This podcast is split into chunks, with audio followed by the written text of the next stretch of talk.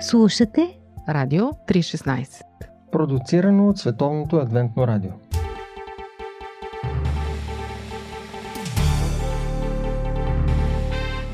Вярата днес. Събития и коментари.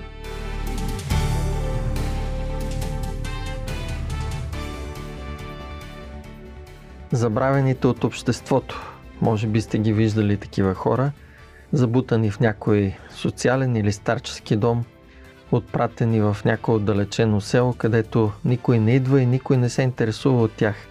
Те са някак комишлено скрити по периферията на България, за да не безпокоят никой от нас със своите дълбоки нужди и проблеми. Може да използваме още по-ярък израз за тях, отритнатите от обществото. Скъпи приятели, познавате ли такива хора? За тях искам да поговорим в нашето предаване сега. Здравейте, скъпи слушатели! Вие сте с Радио 316 и предаването Вярата днес. Аз съм Борислав Йорданов и заедно с моята колежка Радостина Горанова искаме да ви разкажем за една кауза в полза на забравените от обществото. Здравей, Боби! Ние двамата отидохме до този дом за умствено изостанали хора в село Славовица – и съм ти много благодарна, че предприе това нещо, защото мен някак си всичко, което видяхме, удари челно. И си казвам, ние тук в COVID ситуацията с приятелки мрънкаме, така склонни сме да изпаднем в една градска депресия. Там са хора с реални нужди и други хора, които са отишли да им помогнат.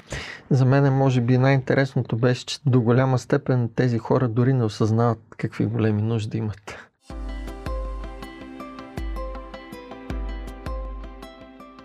Помислих си това, че за да работиш там трябва да имаш сърце – аз направих интервюто с директорката на дома, Мариана Брънзалова, наистина много сърдечен човек, който знае какво прави.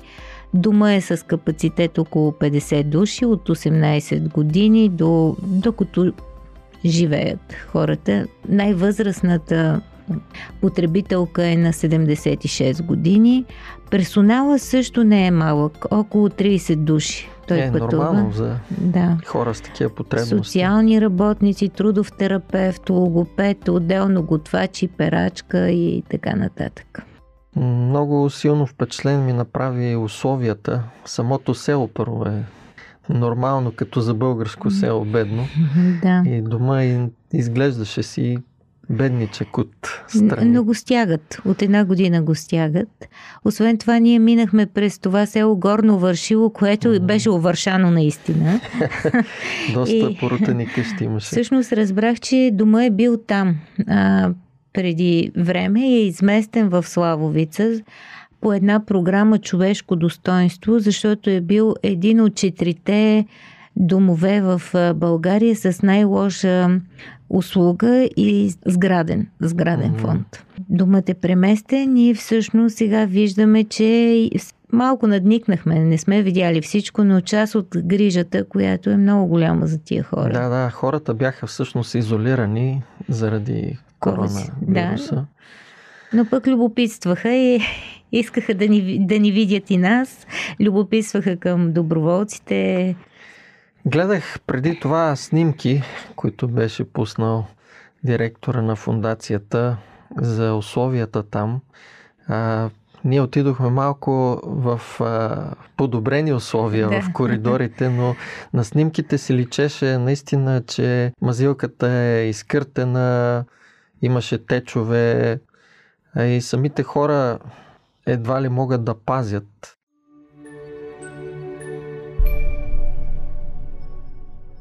Картината в самия дом е просто не човешка, как да се изразя, не човешка. А, тук живеят страшно деформирани, усъкатени и хора с много лични съдби. Mm-hmm. Физически увредени. Има хора с размери 50 см в инвалидни колички. Малко са уния жени, които са на крака, няколко са такива и те са ментално вредени проблема роди нашата кауза в един момент. Ние видяхме наистина едни много ужасяващи условия на живота, защото а, хората са физически увредени те, те цапат.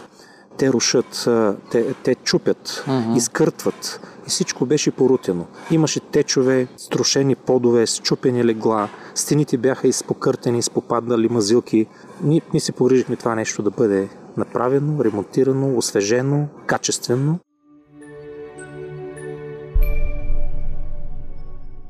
Добре, човек може да си каже къде е държавата в Ми да, наистина, къде е държавата? А, Марияна Брънзалова каза, че а, те имат бюджет, който като се разпредели разумно и така стига, но а, нямат много донорство. Това е само адра. Адра, която дарява труда си и материалите за ремонта. Не знам къде е държавата. Ами, със сигурност отделено, може би недостатъчно, както винаги. Ами, когато бяхме там, имаше и проверка и всъщност разбрахме, че м, нали, държавата си упражнява контрола, но както и в други области, къде се а, става въпрос за грижа и социален такъв момент. А, По-скоро документално. Пишеш, пишеш, пишеш и ти остава много малко време да работиш. А когато дойдат, искат да видят какво е написано и само едно око хвърлят на какво е свършено. Ами, за съжаление, това е мен лично много ме впечатли това, което каза Мариан Димитров, директора на фундация Адра, че всъщност държавата сме всички ние. Всеки един от нас би трябвало да поеме някаква отговорност, особено за тези, които са по някакъв начин уязвими групи от обществото. Ами, те го правят. Ние видяхме хора от различни краища на България, които са си отделили седмица от времето си, и то не в сезона на отпуските, както mm-hmm. каза Мариан, за да бъдат там и да помогнат. Добре, какво прави фундация Адра на това място? Как ги видя там с доброволците? А, ами то е хубаво и директорката да чуем. Да. Мариана Брънзова, която казва, че те са изменили представата за доброволчество Аз такава бригада не съм виждала до сега. Защо вие... Да не ползват почивки. Единствено за 15 минути обяд в трапезарията, 15-20 минути и това е. Аз имам чувство, че тия хора са заредени на батерии. Много добра организация са си създали помежду си, кой какво умее, не губят време в излишни приказки и което най-много ми прави впечатление е, че няма повишаване на тон. За 4 дена ние не чухме 5 дена вече. Става, не чухме веднъж нещо да се да повишат тон тези хора. Бригадите понякога става напрегнато и се няма има такова, Няма такова нещо. Не, тихичко, кротичко, може ли това, моля ви за това. Бригада, Адра ми промениха представата за доброволчеството. Наистина ли? Наистина. Съвсем сериозно ви казвам. Тук са минали много бригади. То е излизане за пушене, за кафе, на всеки половин час, на всеки кръгъл час. Тук mm-hmm. при тях няма такова нещо. При тях няма. С нощи ги оставихме. Аз тръгнах в 5 часа, те още работеха.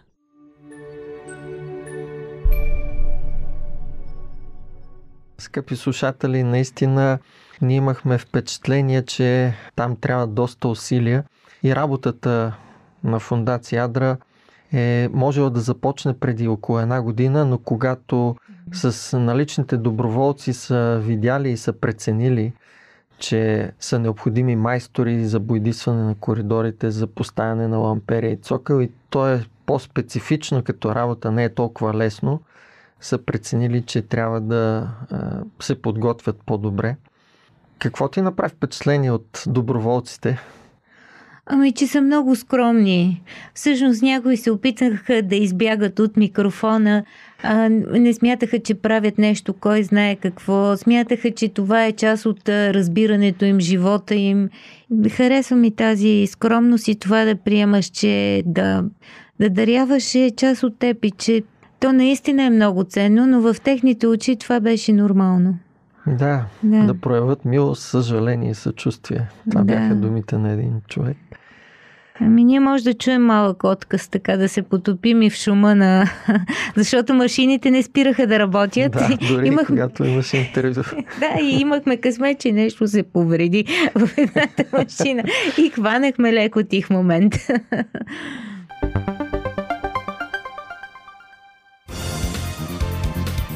Какво да кажем за дискусии по Радио 316?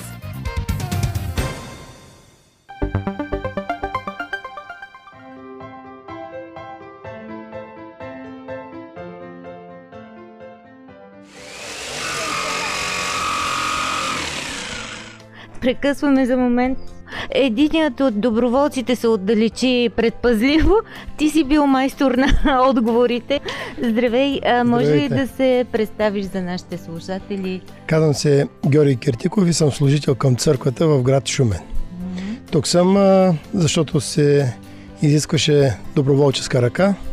Тук правим подготовка на ламперията, която се слага в коридорите, вместо стария цокъл, който беше изронен заради инвалидните колички. Колегата ще говори или ти от негово име? Ами, моят колега се казва Красимир Добрев. Трябва си разчертава сега да скаже. Да, да. Той, той е скроменичен, но всъщност той е майстор в нашата бригада, тъй като той по професия е настройчик. Работи като такъв и за него се, се пада финната настройка, да. но пък е скромен. Това е добро време, докато майстора настройва нещата с машините, аз задам интервю. Ало, човек, бе, ти що, защо, що ги държа в тайна, човек? Ето, бе. Откриха се нощите. Каква е тая машина, която донесе? А, пробовен трион. А, как се казваш, откъде си? Лъчезар от София. Ти най-младия ли си тук? А, в момента да. А, защо дойде? Ами, трябва да се прави добро. Ами дойдохме от чувството на състрадание към тези хора. Да им помогнем, да им съ- създадем условия за по-добър живот. Хората се радват и това е главното, това е важното. Как се казваш? Райна. Райна, а, помагаш на майстора. Да, Харесва ли ти да помагаш? да. Това е най-съвестният човек в целия тук дом и винаги да, да ни помага от първия ден. Много силно впечатление ми направи е, това, което чухме. Ние не можахме всъщност да видим фризьорката. О, да, да, да. Ами, Директорката разказа сигурно нещо. да, ами аз ти предлагам да чуем и нейните думи и Мариан това, което каза, защото а, знаеш ли, Боби, аз не съм се замислила, че една подобна грижа към тези хора, нали е толкова ценна. Да, наистина чухме много мили думи.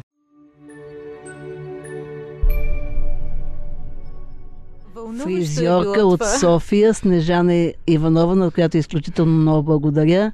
Тя не се притесни от а, ситуацията, която е необичайна за нея.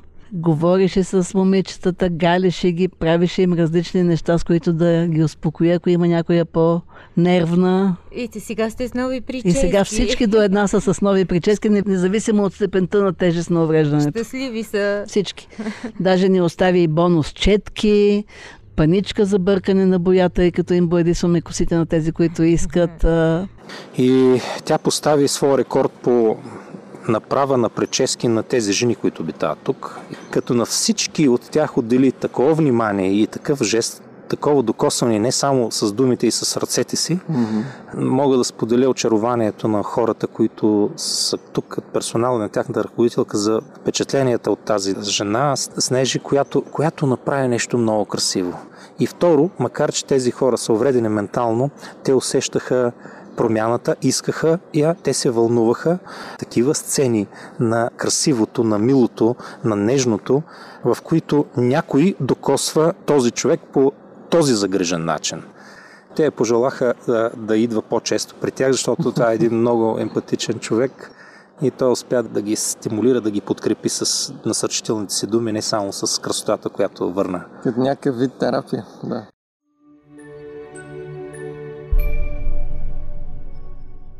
Да обобщим така впечатленията си, а, какво би казала от това, което успяхме да се докоснем до тая бригада от доброволци на? Ами, много неща могат да се кажат. По-скоро се замислих, че ми се иска да, да се включвам в повече такива каузи. Сякаш, нали, в това има нещо много смислено. Както ти казах, ние се чудим дали да изпаднем в градска депресия или не. Какви са ни рестрикциите. Ах, защо а, все още може да ходим свободно насам натам и да ползваме момента. Някакви съвсем други. А това е, правиш нещо полезно, ценно и си полезен. И много смисленост видях в това. Да, и си мисля, че може би не е необходимо да ходим чак далече по периферията да, да, на България, със да търсим такива домове, макар че би било полезно, но и в самия град около нас има хора, които наистина са изпаднали в сериозни нужди. Ами, и един друг аспект, за който си говорихме след това с Мариан Димитров, че а, всъщност от една страна са потребителите на подобна услуга, както ти казваш, в места забравени от Бога и така нататък. От друга страна е персонала, който се грижи за тези хора, защото това наистина изисква много сърце, много а, психическа, емоционална енергия и тези хора също имат нужда от това да бъдат и те обгрижени. Скъпи слушатели, добре е да чуете интервюто и с директора на дома, пълното интервю и с а, директора на Адра Мариан Димитров, за да добиете представа от а, усилията, които са били необходими да се вложат, за да се подобри живота на една отпадна от обществото група, за съжаление. Накрая бих искал да завършим с а, това, което казва Мариан за идеята защо е добре всеки човек да се включи като доброволец в подобни каузи бих насърчил всеки един от вас да го направи. Бих пожелал да откриват в своето обкръжение, в локацията, където се намират подобни малки каузи, които могат сами да извършат. Когато видят нещо по-голямо, да се включват с каквото могат да си позволят. С време, с средства, с себе си. Насърчавам хората да бъдат повече отдадени на каузи. Насърчавам да бъдем повече социално ориентирани и защо не чрез социалният начин да имаме едно социално евангелие, mm-hmm. което да обръща хората по този начин, не чрез директният начин на споделяне. И не защото ще получим нещо, но защото ние сме получили нещо. Точно така. Тът нашата цел е не тук да имаме печалба, но да засеем едно семе, което ще роди семена.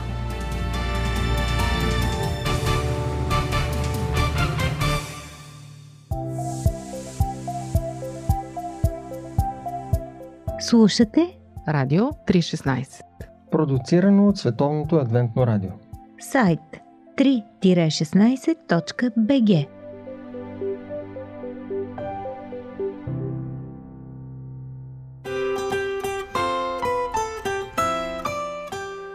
пантофи.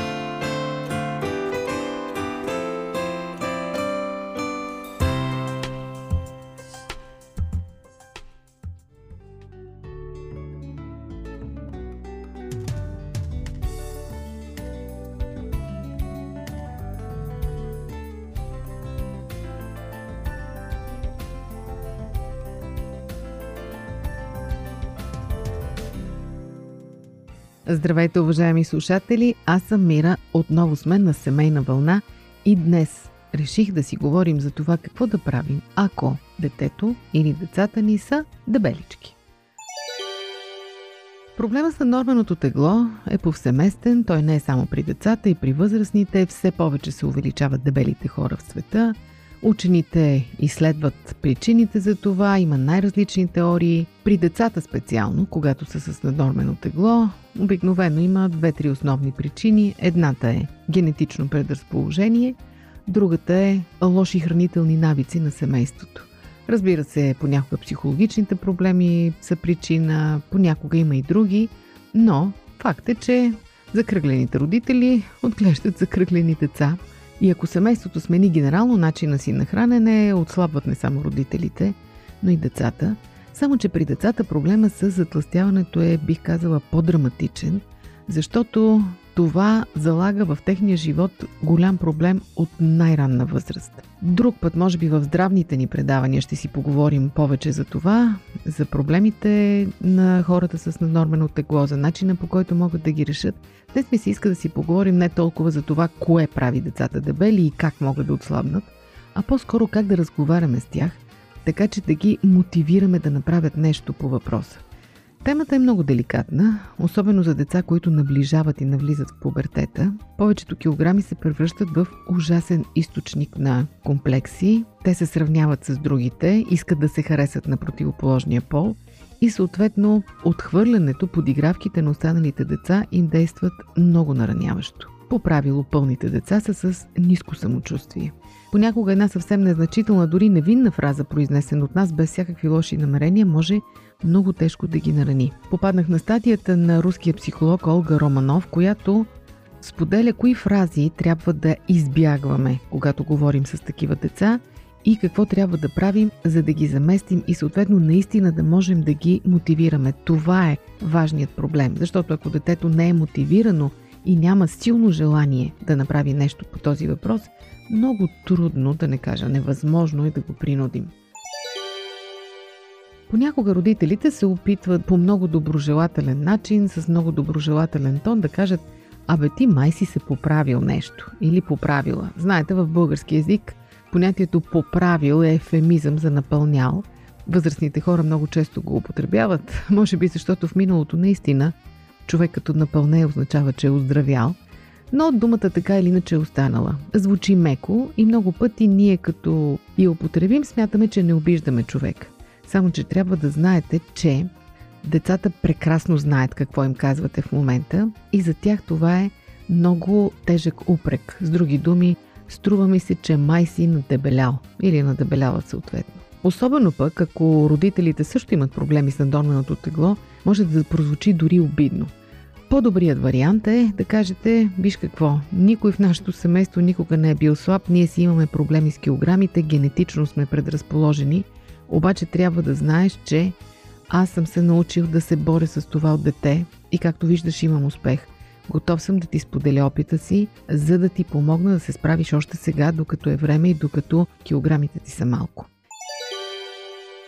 Много пъти пълните деца естествено ядат повече от останалите, това няма как да не е така – и родителите, когато видят дебеличкото си дете, да си взема втора пица или втори сладолет, или пък да седне пред телевизора и да се тъпче с някакви снаксове, изригват често срещу него и му казват стига си ял, погледни се на какво приличаш. Понякога и обидни думи се употребяват от типа я се виж какво си прасе и така нататък. Идеята е да помогнат на детето да се засрами и да ограничи яденето. Да, може да се засрами и краткосрочно тази фраза да подейства, т.е. детето ще захвърли виновно пакетчето с чипс или парчето пица, но то ще запомни втората част на изречението. Виж се на какво приличаш, виж се какво си прасе. След това, когато вас ви няма, то ще отиде пред огледалото и ще се огледа критично в него и ще види истината, че е безформено, грозно, че коремът му виси, че има паласки, че е от всякъде в тластини и съответно ще страда. Тоест, вие по този начин не го мотивирате, а по-скоро му нанасяте рана и го карате да страда.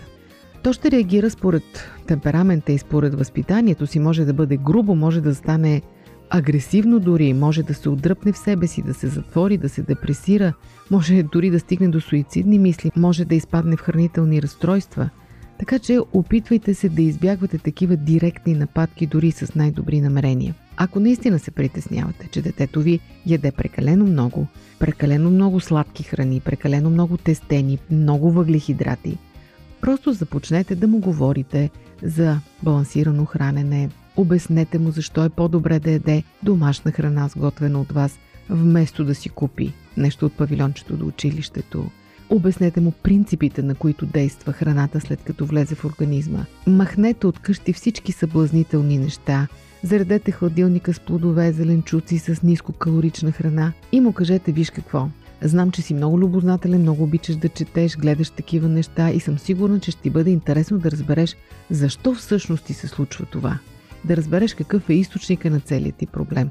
Дай да пробваме да направим така и така. Какво ще кажеш за една седмица да направим експеримент, когато нещо ти се прияде? Ето тук съм приготвила една котия с примерно морковени пръчици или пък някакви други плодове, които то обича и му кажете, пробвай това. За една седмица ще видим има ли резултат. Животът събран в едно интервю. Живот – джобен формат. Вие слушате Радио 316. Продуцирано от Световното адвентно радио. Друга фраза, която родителите на пълни деца много често употребяват е казват движи се повече, иди да спортуваш и ще отслабнеш, стига си седял пред телевизора. Разберете, че този съвет е абсолютно без всякаква полза. Първо, защото пълните деца не обичат да спортуват.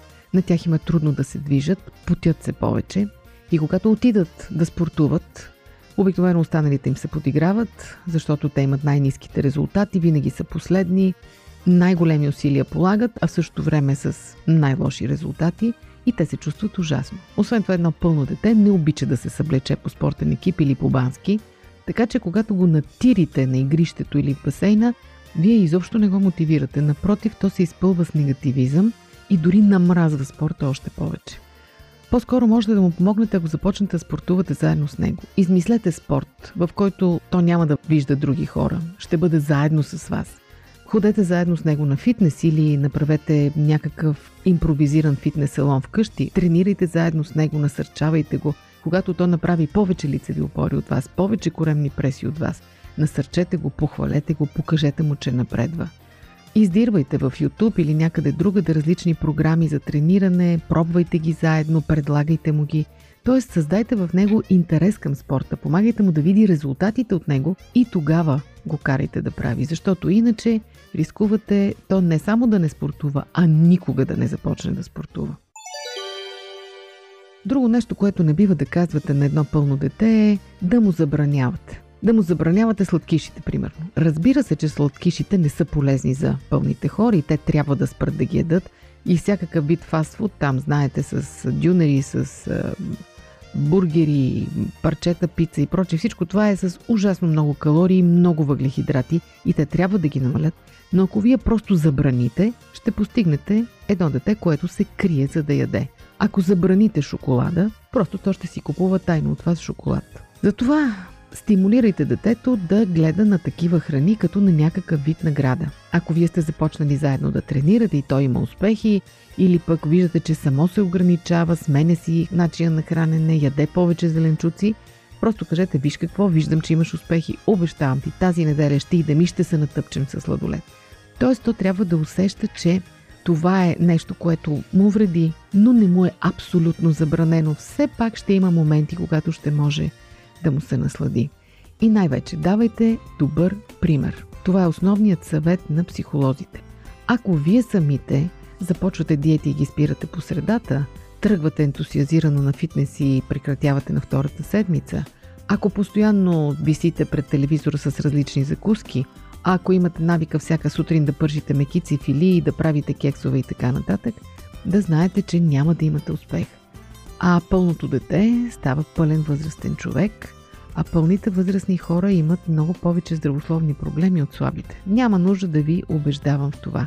Колкото и тъжно да звучи, ако не помогнете на детето си да отслабне, вие му съкръщавате живот. Защото дебели хора над 80 години може да се каже, че почти не се срещат. Ако искате детето ви да живее дълбоки и хубави старини, му помогнете в тази област. Не като го укорявате, а като наистина се превърнете в негов съюзник. Пожелавам ви истински успех в това от цялото си сърце. Дочуване от мен до следващия път.